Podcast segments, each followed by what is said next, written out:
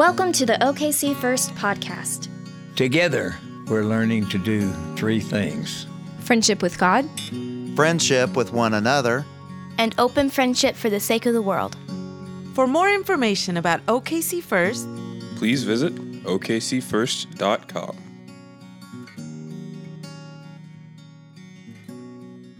Today's scripture comes from Habakkuk chapter 2, verses 1 through 3. I will stand at my watchpost and station myself on the rampart. I will keep watch to see what he will say to me and what he will answer concerning my complaint.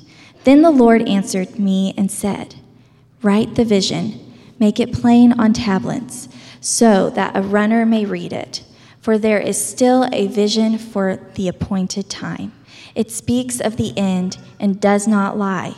If it seems to tarry, wait for it it will surely come, it will not delay. This is the word of the Lord. Thanks, everybody. I loved all the songs, so pertinent today. Thank you. Um, one of the first and perhaps the only time in a year I'll have a chance to preach from the book of Habakkuk, so let's go ahead and clean that up right now. It's I'm going to say Habakkuk because uh, Habakkuk sounds like a Christian sports camp to me for some reason, so we'll go with Habakkuk.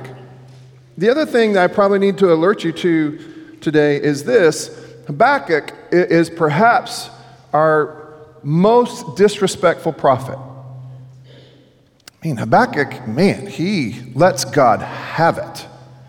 Now, that's an interesting thing. Like, what, what, where does uh, respect or being respectful, what kind of role does that play in our lives of faith? One of the first battles, if you remember, Jason, one of the first battles we had to fight when I became pastor, walked in one Sunday and a very well intending person had put signs all over the doors, entrances to the sanctuary that said, Don't bring your coffee in here.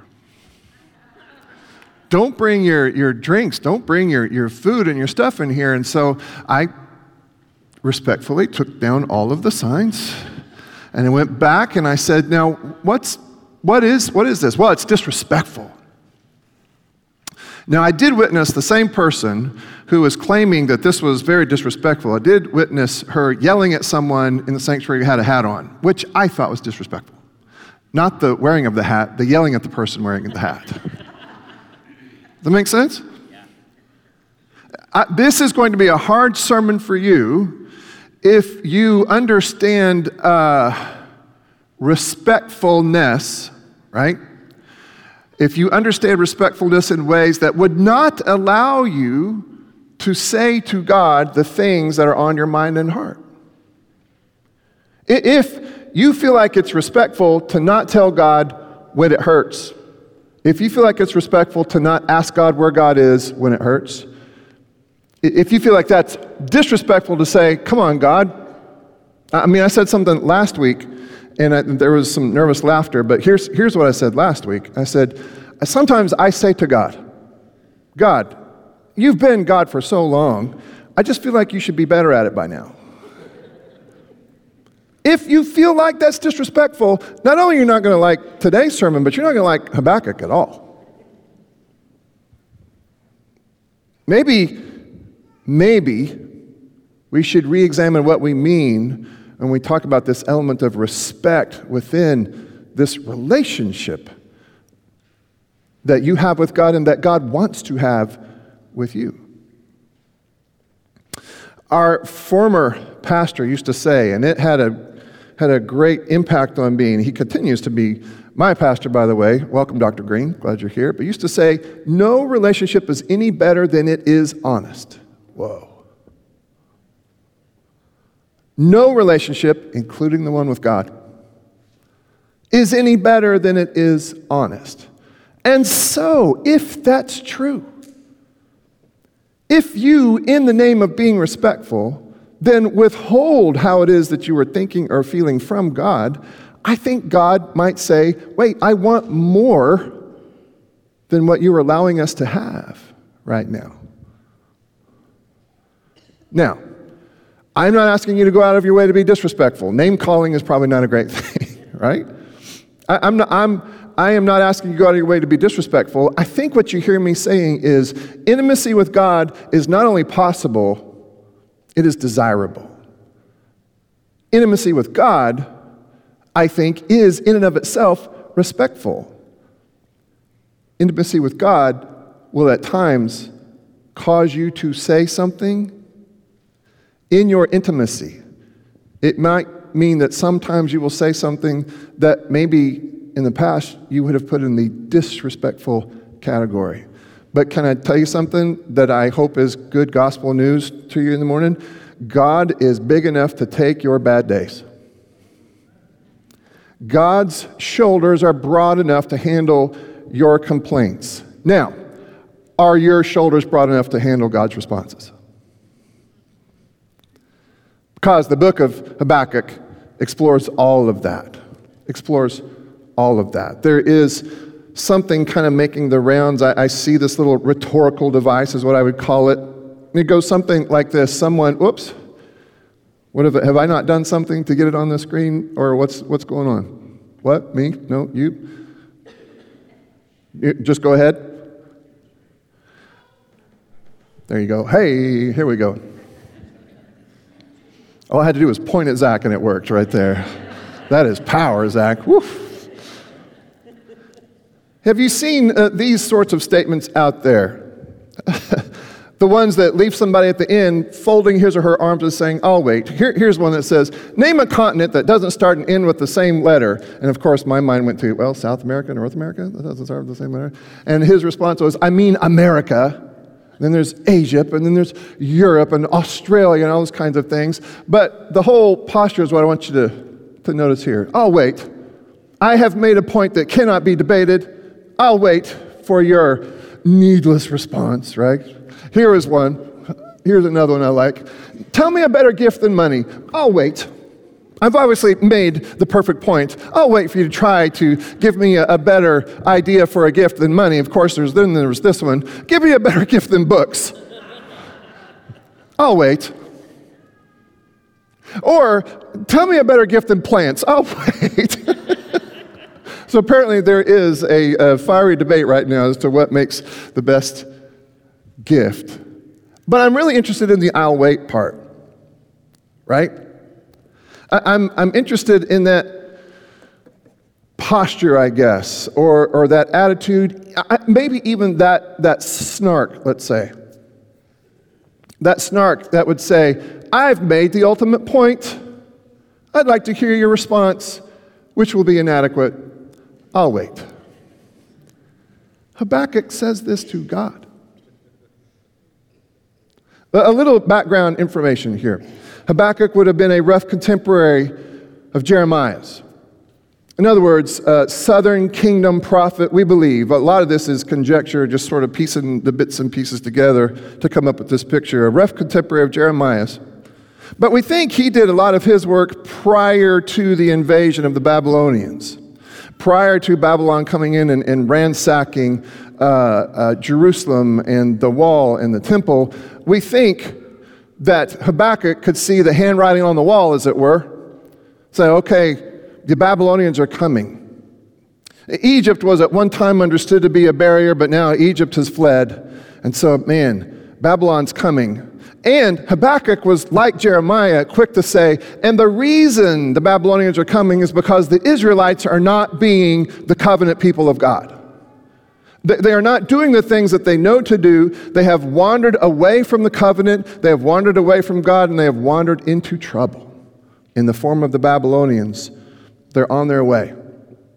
Habakkuk seems to have the capacity to see the trauma that is coming, the terror that is coming. And so he starts ahead of time, ahead of the invasion, saying, God, when are you going to help us? And help could come in a variety of ways. You could just go defeat the Babylonians, or you could just help us to be better people. God, help us to see the error of our ways in the hopes that we can somehow avert this disaster. God, help us. And so he says here in, cha- in chapter 1, verse 1. Lord, how long shall I cry for help and you will not listen? And remember, this is a prophet. We have canonized this, this person and this book. I need you to, to think about that for a minute.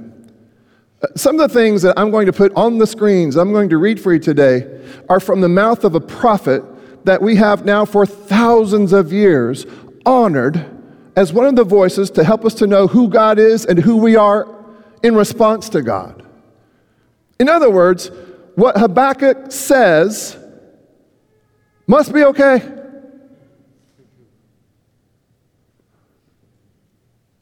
How long shall I cry for help and you will not listen? It's disrespectful. Nope, it's honest. Or cry to you violence and you will not save.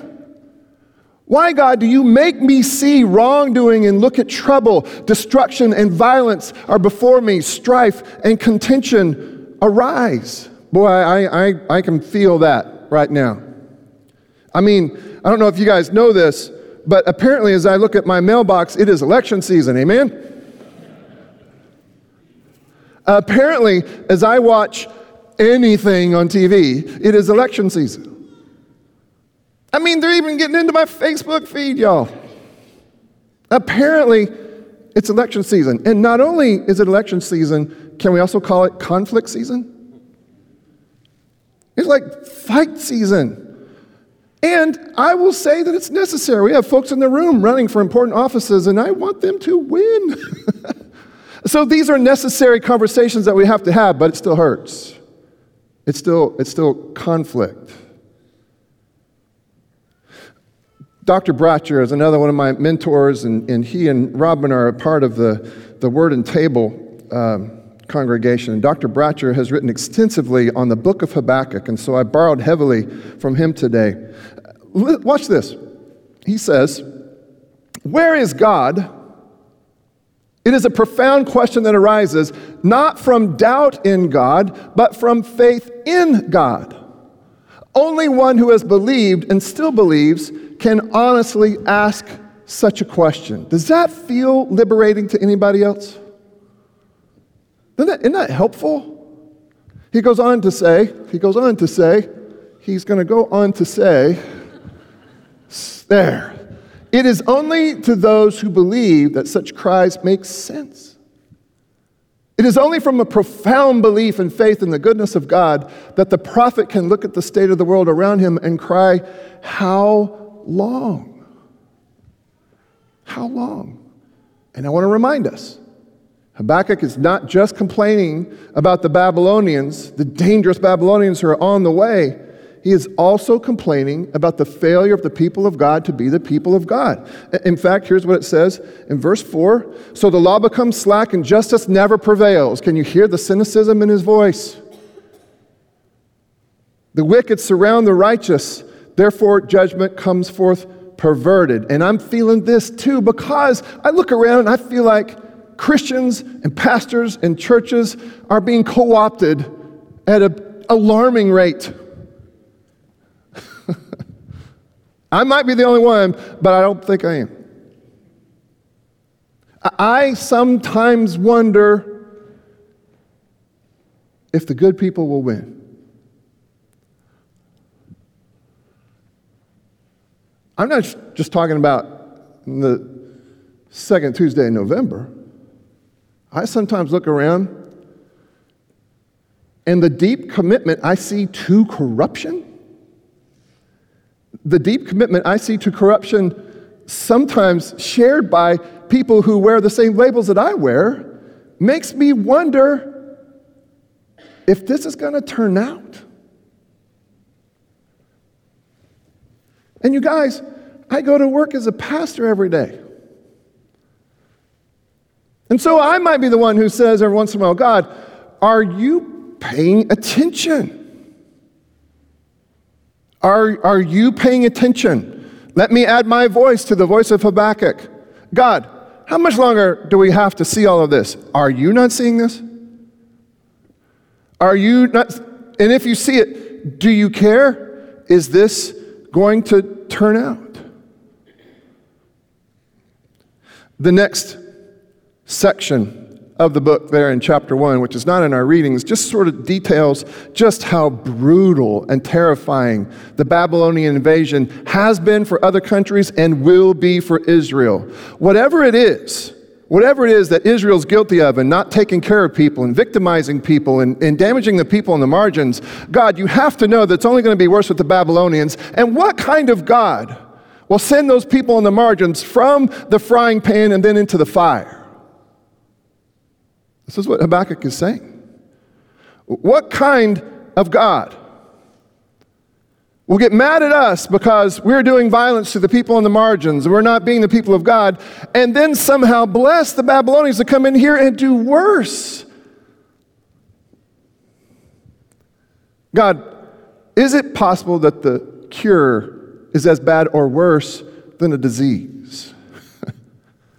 or are you paying attention? Again, this is Habakkuk. There is some cynicism here, y'all.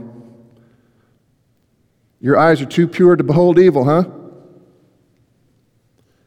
And you cannot look on wrongdoing. So why do you look on the treacherous and, the, and are silent when the wicked swallow those more righteous than they are? Whoa. I mean, are you really going to let Babylon keep doing what Babylon's doing? And are you going to let this happen to your own people?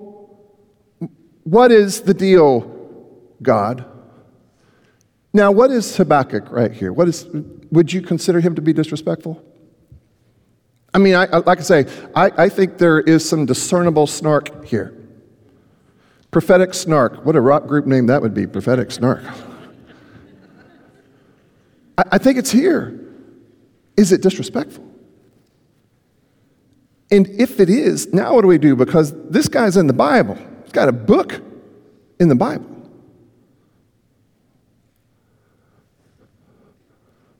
What are we going to do? And it kind of gets worse. So he says, he, this is his I'm going to wait moment here. He says, I will stand at my watchpost. I, I have given you my arguments, God. I have, I have given you my arguments. I have made my case. I have made my case that the Babylonians are at least as bad as the Israelites, and yet I've also made my case that you somehow are blind to all that's happening. And so I have challenged you to give me an answer. So I'm going to stand at my watch post and station myself on the rampart. I will keep watch to see what he will say to me and what he will answer concerning my complaint. I'll just wait. That's what's happening. I'll wait.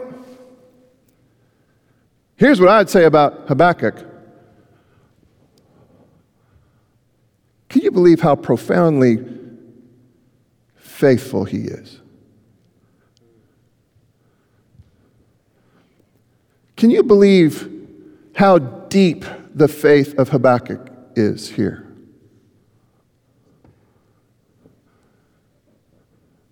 To be so absolutely convinced of the goodness and the graciousness of God, that you would say, God, none of this looks or sounds like you in your goodness and graciousness.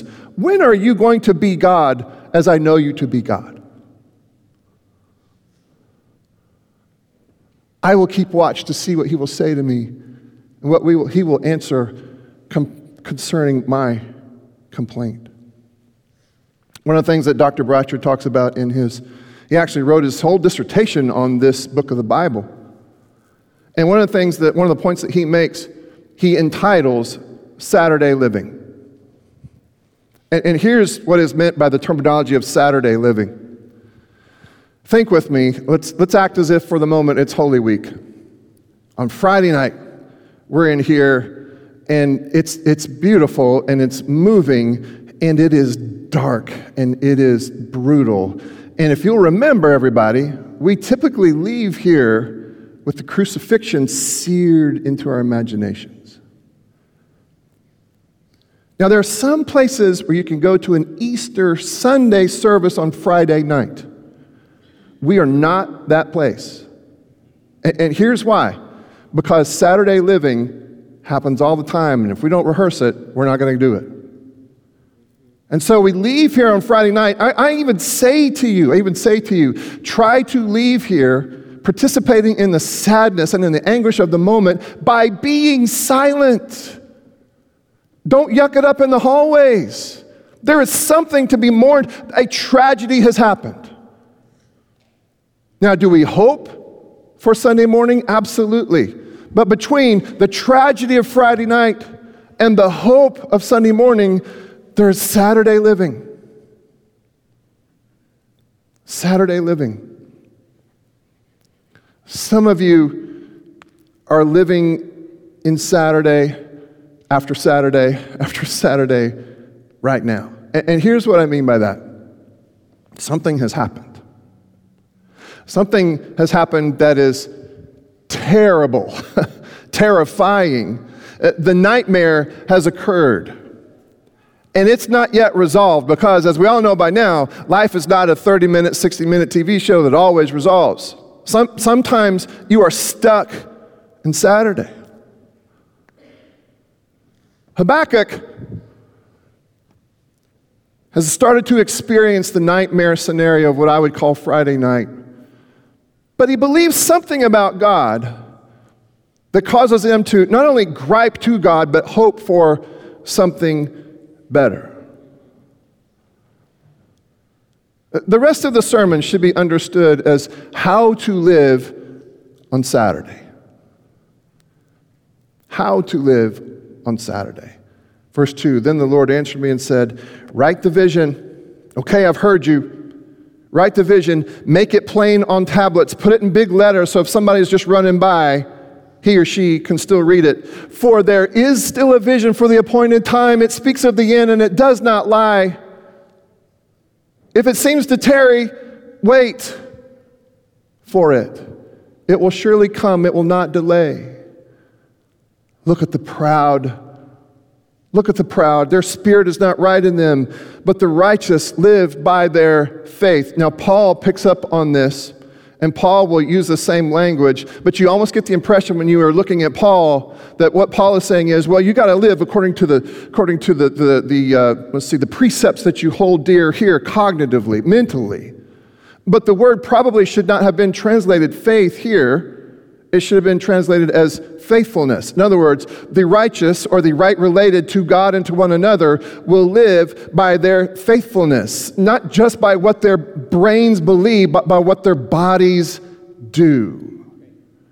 One of the things to do, if you are stuck in Saturday, is to do this. You ready? Live faithfully. Live and do the things that you know the covenant people of God do. John, there's not necessarily a healing elixir in there. Well, it might be. You might not be aware of it just yet. There might be. But even if there's not, Saturday living is where we demonstrate who we are and what we believe by how we live. There's a season coming up on the calendar Advent. Advent is all about waiting and anticipating. It's also about hope, right? But waiting doesn't imply motionlessness. Uh, we say this all the time about Advent, but let's say it now about Saturday living. We prepare for what's coming. We prepare for what's coming. Saturday living is investing in the hope of God. We've talked about that before with the book of Jeremiah. Saturday living lives based on this deep conviction that God is out there, that God is paying attention, and while I might not see the entire picture myself, I'm going to live as if God has won, is winning, and will win. Okay, thought I might get an amen there, but you know, no big deal. The rest of chapter 2, Habakkuk seems to be having this conversation with God where they outline what it is that steals from us this deep wisdom that there is a way to live on Saturday. In, the absence of living by faithfulness, both the Babylonians but also the Israelites were pursuing wealth and prosperity at every turn. In the absence of the quick answers from God that we want, in the absence of the microwavable uh, solutions to our problems that we want, sometimes human beings, and sometimes as believing human beings, opt for something a little bit more, let's say, tangible. So let's gather up as much stuff as I can around me, because maybe that's how I will be able to navigate this dark Saturday. At least if I have a few more dollars, it'll help me. We talked last week about the dangers of the prosperity gospel, but it comes up again here. The prosperity gospel, if you'll remember, seems to indicate that if bad things are happening to you, it's because you've done something or you haven't done something that God wanted you to do. But Christian hope, Christian hope finds its hope in somewhere other than my behavior. It finds its hope in the character of God. What might it look like to live on Saturday investing in the character of God? Now, when it is Holy Week around here, here's what we do we clean up after the nightmare of Friday night, and we set up in hope for what will happen on Sunday. Every week during Holy Week. And if you haven't been a part of it, there is something actually spiritual about it. There really is. I mean, I, I have seen folks go through and, and uh, uh, you know, shine and clean and vacuum. These pews are hard to, to vacuum, they're difficult. And, and it takes people as gracious as Andy a long time to do a lot of that kind of vacuuming. But, but that is the posture of Saturday living. That is the posture of Saturday living. No, the nightmare is not solved, but I'm faced with the choice. Am I going to chase other gods in search of a microwavable solution? Or will I give myself to the investment in God's character that will take the form of helping, serving, preparing, believing in what I believe God is going to do? Chapter 3. Habakkuk seems to have gotten the point. He seems to have gotten it. He, he seems to now appreciate that his perspective is limited. God has tried to say, in chapter 2 especially, God has tried to say, look, Habakkuk, I, I, I, don't discount your struggles. I don't discount what it is that you've gone through. I don't discount what it is that Israel's going to go through. But you do realize there's more than you. And there's more than your moment. So Habakkuk says this Oh Lord, I have heard of your renown, and I stand in awe, O Lord, of your work. In our own time, if you would, though, God, revive it. God, in our own time, make it known in wrath. May you remember mercy. Then Habakkuk goes on to recount these amazing stories of God. But in doing so, he reminds himself okay, this God has been God for a long time, has done these things in our history that we have learned to rely on, these stories that we have rehearsed, because in rehearsing and remembering those stories, they do help us to live Saturday in hope. And then we get to the end of chapter 3, and snarky Habakkuk says this I hear and I tremble within, my lips quiver at the sound. Rottenness enters into my bones, and my steps tremble beneath me. I wait quietly.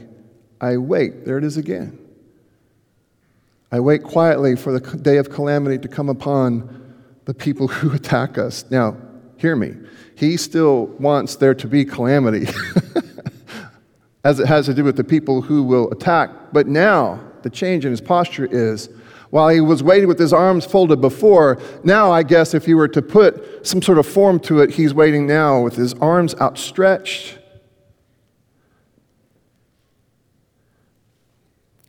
Though the fig tree does not blossom, and no fruit is on the vines, verse 17. Though the produce of the olive fails, and fields yield no food, though the flock is cut off from the fold, and though there is no herd in the stalls, verse 18. Yet I will rejoice in the Lord, I will exult in the God of my salvation.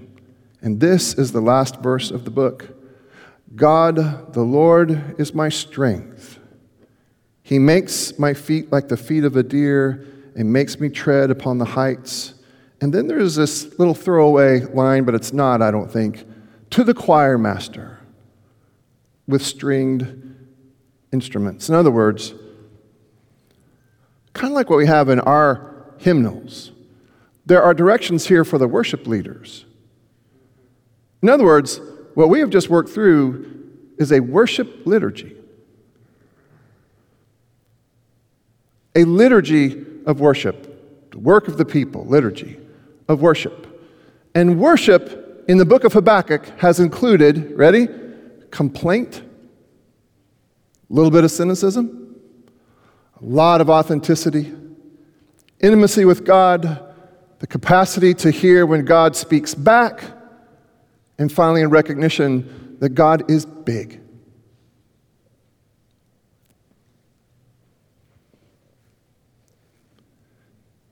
And it is such an important element.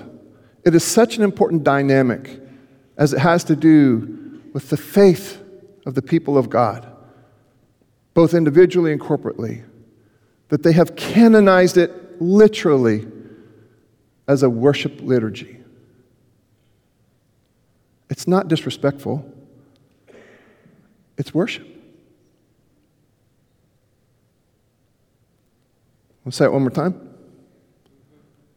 At the end of the day, it's not disrespectful, it's worship.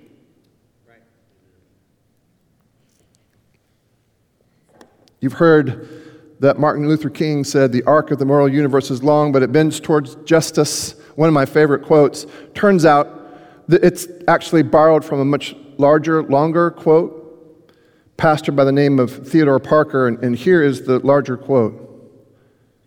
It's almost as if Habakkuk could have written this. He says, I do not pretend to understand the moral universe. The arc is a long one. My eye reaches but little ways. I cannot calculate the curve and complete the figure by experience of sight. I can divine it by conscience.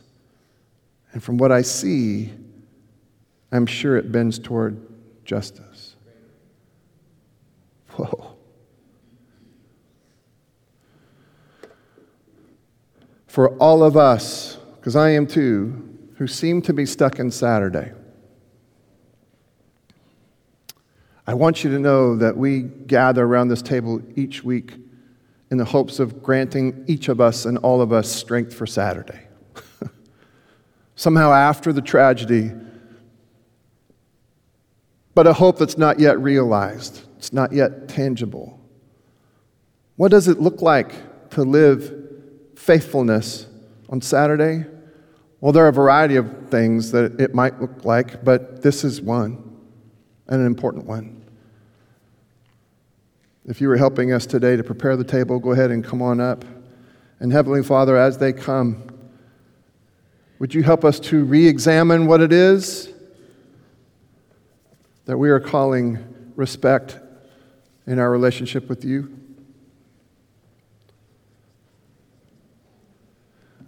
God, as these elements are prepared, our ask is that you would bless these, these elements, this little piece of bread and this sip from a cup. Bless these elements, and, and with them, God, give us strength to live Saturday. Grant us some sort of insight that while we are stuck here in Saturday, that we are stuck with you that you are here with us on Saturday.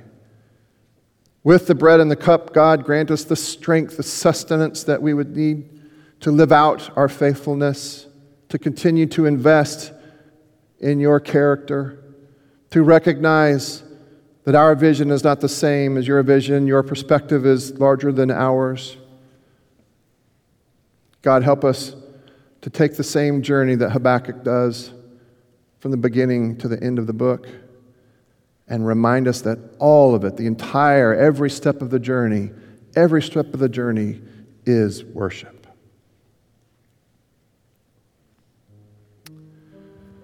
In a moment, I'm going to ask you to stand to your feet, exit your pews to the left, and come forward. I'm going to ask you to come forward with your hands cupped. As you approach a person holding a plate of bread, that person will say to you, This is the body of Christ broken for you. This is reminiscent of the nightmare of Friday night, right? Take that piece of bread, then dip it into the cup. Someone standing right there will be holding a cup. When you do, that person will say to you, and this is the blood of Christ shed for you. And as we will say later, that seems to have something to do with hope and future and possibility. So, literally, what we are eating today, the bread and the cup, it is meant to be sustenance for all of us who are now living on Saturday. Now, you may not want to participate in these ways, and if you would prefer a prepackaged version of this meal, then the people who are going to dismiss you by rows, they are carrying small plates, and as soon as you get that little prepackaged set of elements, you can go ahead and take and eat and drink. It has been blessed, and we will work through the liturgy shortly. It may be also that as you're moving around, you may want to take a special trip down here and, and dip your fingers into this bowl of water, mint to help you remember that you are part of the baptized people of God, the people who, in so many ways, find themselves in Saturdays, all kinds of Saturdays. Maybe the jolt of the cool water will remind you that you are not alone here on Saturday. It was on the night he was betrayed that our Savior took bread and he blessed it and he broke it and he gave it to his disciples, saying, This is my body broken for you. And every time you eat of it, remember me, says Jesus. Later on, he would take the cup, the cup of a new covenant, hold it up before them and say, And this is my blood, the blood of a new covenant. And every time you drink of it, remember me. And now, if you would, all across the sanctuary, stand to your feet. And if you are so a mind, Exit your pews to the left. All are invited, but none are compelled. If you would rather sit this one out, feel free to do so. Come and receive these gifts of God meant for the people of God.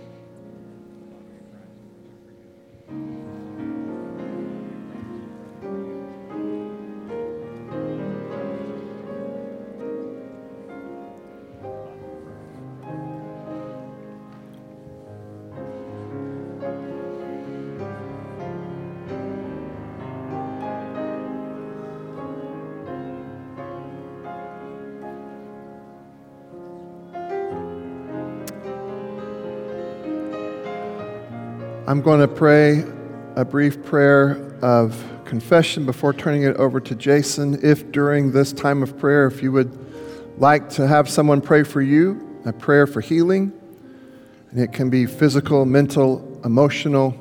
If you would like that prayer prayed for you, if you'll come to one of these side padded altars, and someone will meet you there and anoint you with oil and pray that prayer for healing.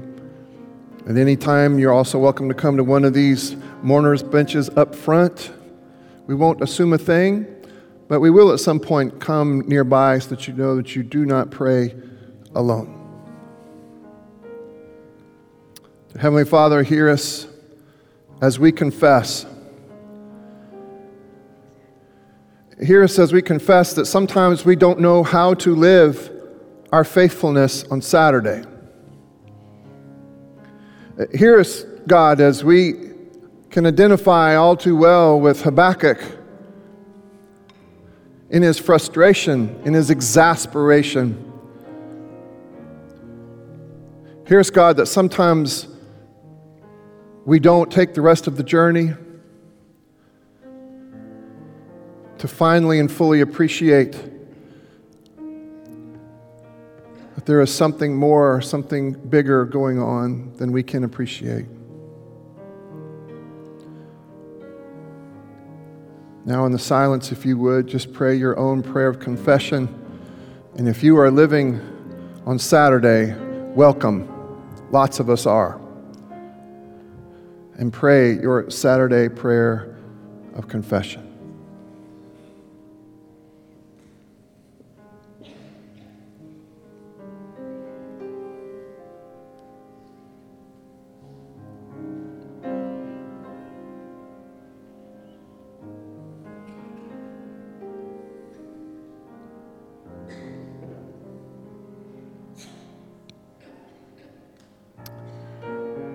Now, hear this as I turn it over to Jason. May the Almighty God have mercy on us and forgive us all our sins through our Lord Jesus Christ. Strengthen us in all goodness, and by the power of the Spirit, keep us in eternal life. And as we move towards some moments of prayers of intercession, I just want you to continue to take the posture of prayer that is most comfortable for you. These altars are always open. For those of you who are at home watching online or later, your couch can be your altar if you want to kneel and pray. But would you pray along with me this morning? And so, God, we do come to you in openness and in honesty and asking for your help in our lives and the lives of those we love. And so, God, this morning we ask for your continued healing in the life of Mark Riegert. As he recovers from this open heart surgery at home, God, we ask that you, heartbeat by heartbeat, would knit him back together in strength and that you would come alongside of him and his loving family day by day. God, we ask as well for you to take care of Drew Middendorf. And God, we ask that you would, through God, your providential means and agencies, by your grace, through your spirit, that you would heal him and heal his heart. And God, I ask that you would encourage his spirit. He would know that you are with him. Be with Drew in his heart. God, we ask that you would continue in the work of Sadie Corder. And God, we ask you would lift up her spirit in disappointment. God, you would lift up her heart and lift up her smile, and that she would know that you are with her. And God, we ask that over time, by your Spirit and through medicine and doctors, surgeries and the like, that God, you would heal her, her whole life, her whole body, and especially her, her hearing. God, I ask that you would come alongside my friend and yours, Matthew Larson. God, wherever Matthew may be, we ask that your Spirit would go with him, and that God, your love and your grace would cover him, and that God, he would know that you love him and are with him. God, this week we pray for those who've experienced loss. Think of Kelly Yates in the loss of her father, Steve Deal, just last night. God, we thank you for the gift of Steve as a pastor in your great kingdom and all the lives he has touched. We ask you to pray for his widow now, Paula, and all who love Steve Deal, especially surrounding all of the Yates family, children and grandchildren and, and more. God, and all who've been impacted by the life and ministry, we ask that you'd come alongside of them with your love and the loss of Steve. And God, we ask you to be with the Miller and Doris families and the loss this week of Tiffany and Teresa's biological father. God, would you come around these two special and incredible families this week and in the weeks to come, that they would know your love. And God, we ask that you be with all who've experienced loss recently and in the whole of their lives, that God, in grief, that you would come alongside in your great presence and love. God, we ask that you be with all who are disappointed. We pray for those who are without homes God, we pray for those who are incarcerated. God, we pray for those who have lived in disappointment. And God, we ask that you would come alongside of those who need you the most. God, we think about our congregations and Pastor Daniel Moreda and his family uh, as they worship in this congregation just over here. And God asks that you would bless Pastor Daniel as he preaches in this new congregation, the life of OKC First. God, we know that there's so much more. Our friends in Zambia, those on mission, like our friend Debbie down at the border, and those who you've come into this place, no doubt with your heart heavy in the life of yours or the life of someone that you love. So even in these moments as Jeffrey plays, I want you to pray for that person in your life who you are who you know needs a special healing touch from God, who knows you need God right now in their life with what they have faced this week. And even as Jeffrey plays, we want to make space for you to pray for your enemies. I don't like that, but man, that's what Jesus asked us to do. So as Jeffrey plays, would you pray for those who you love, who you know needs God the most? But then also maybe throw a prayer if you're courageous enough to pray for your enemies. And then we'll close with the Lord's Prayer.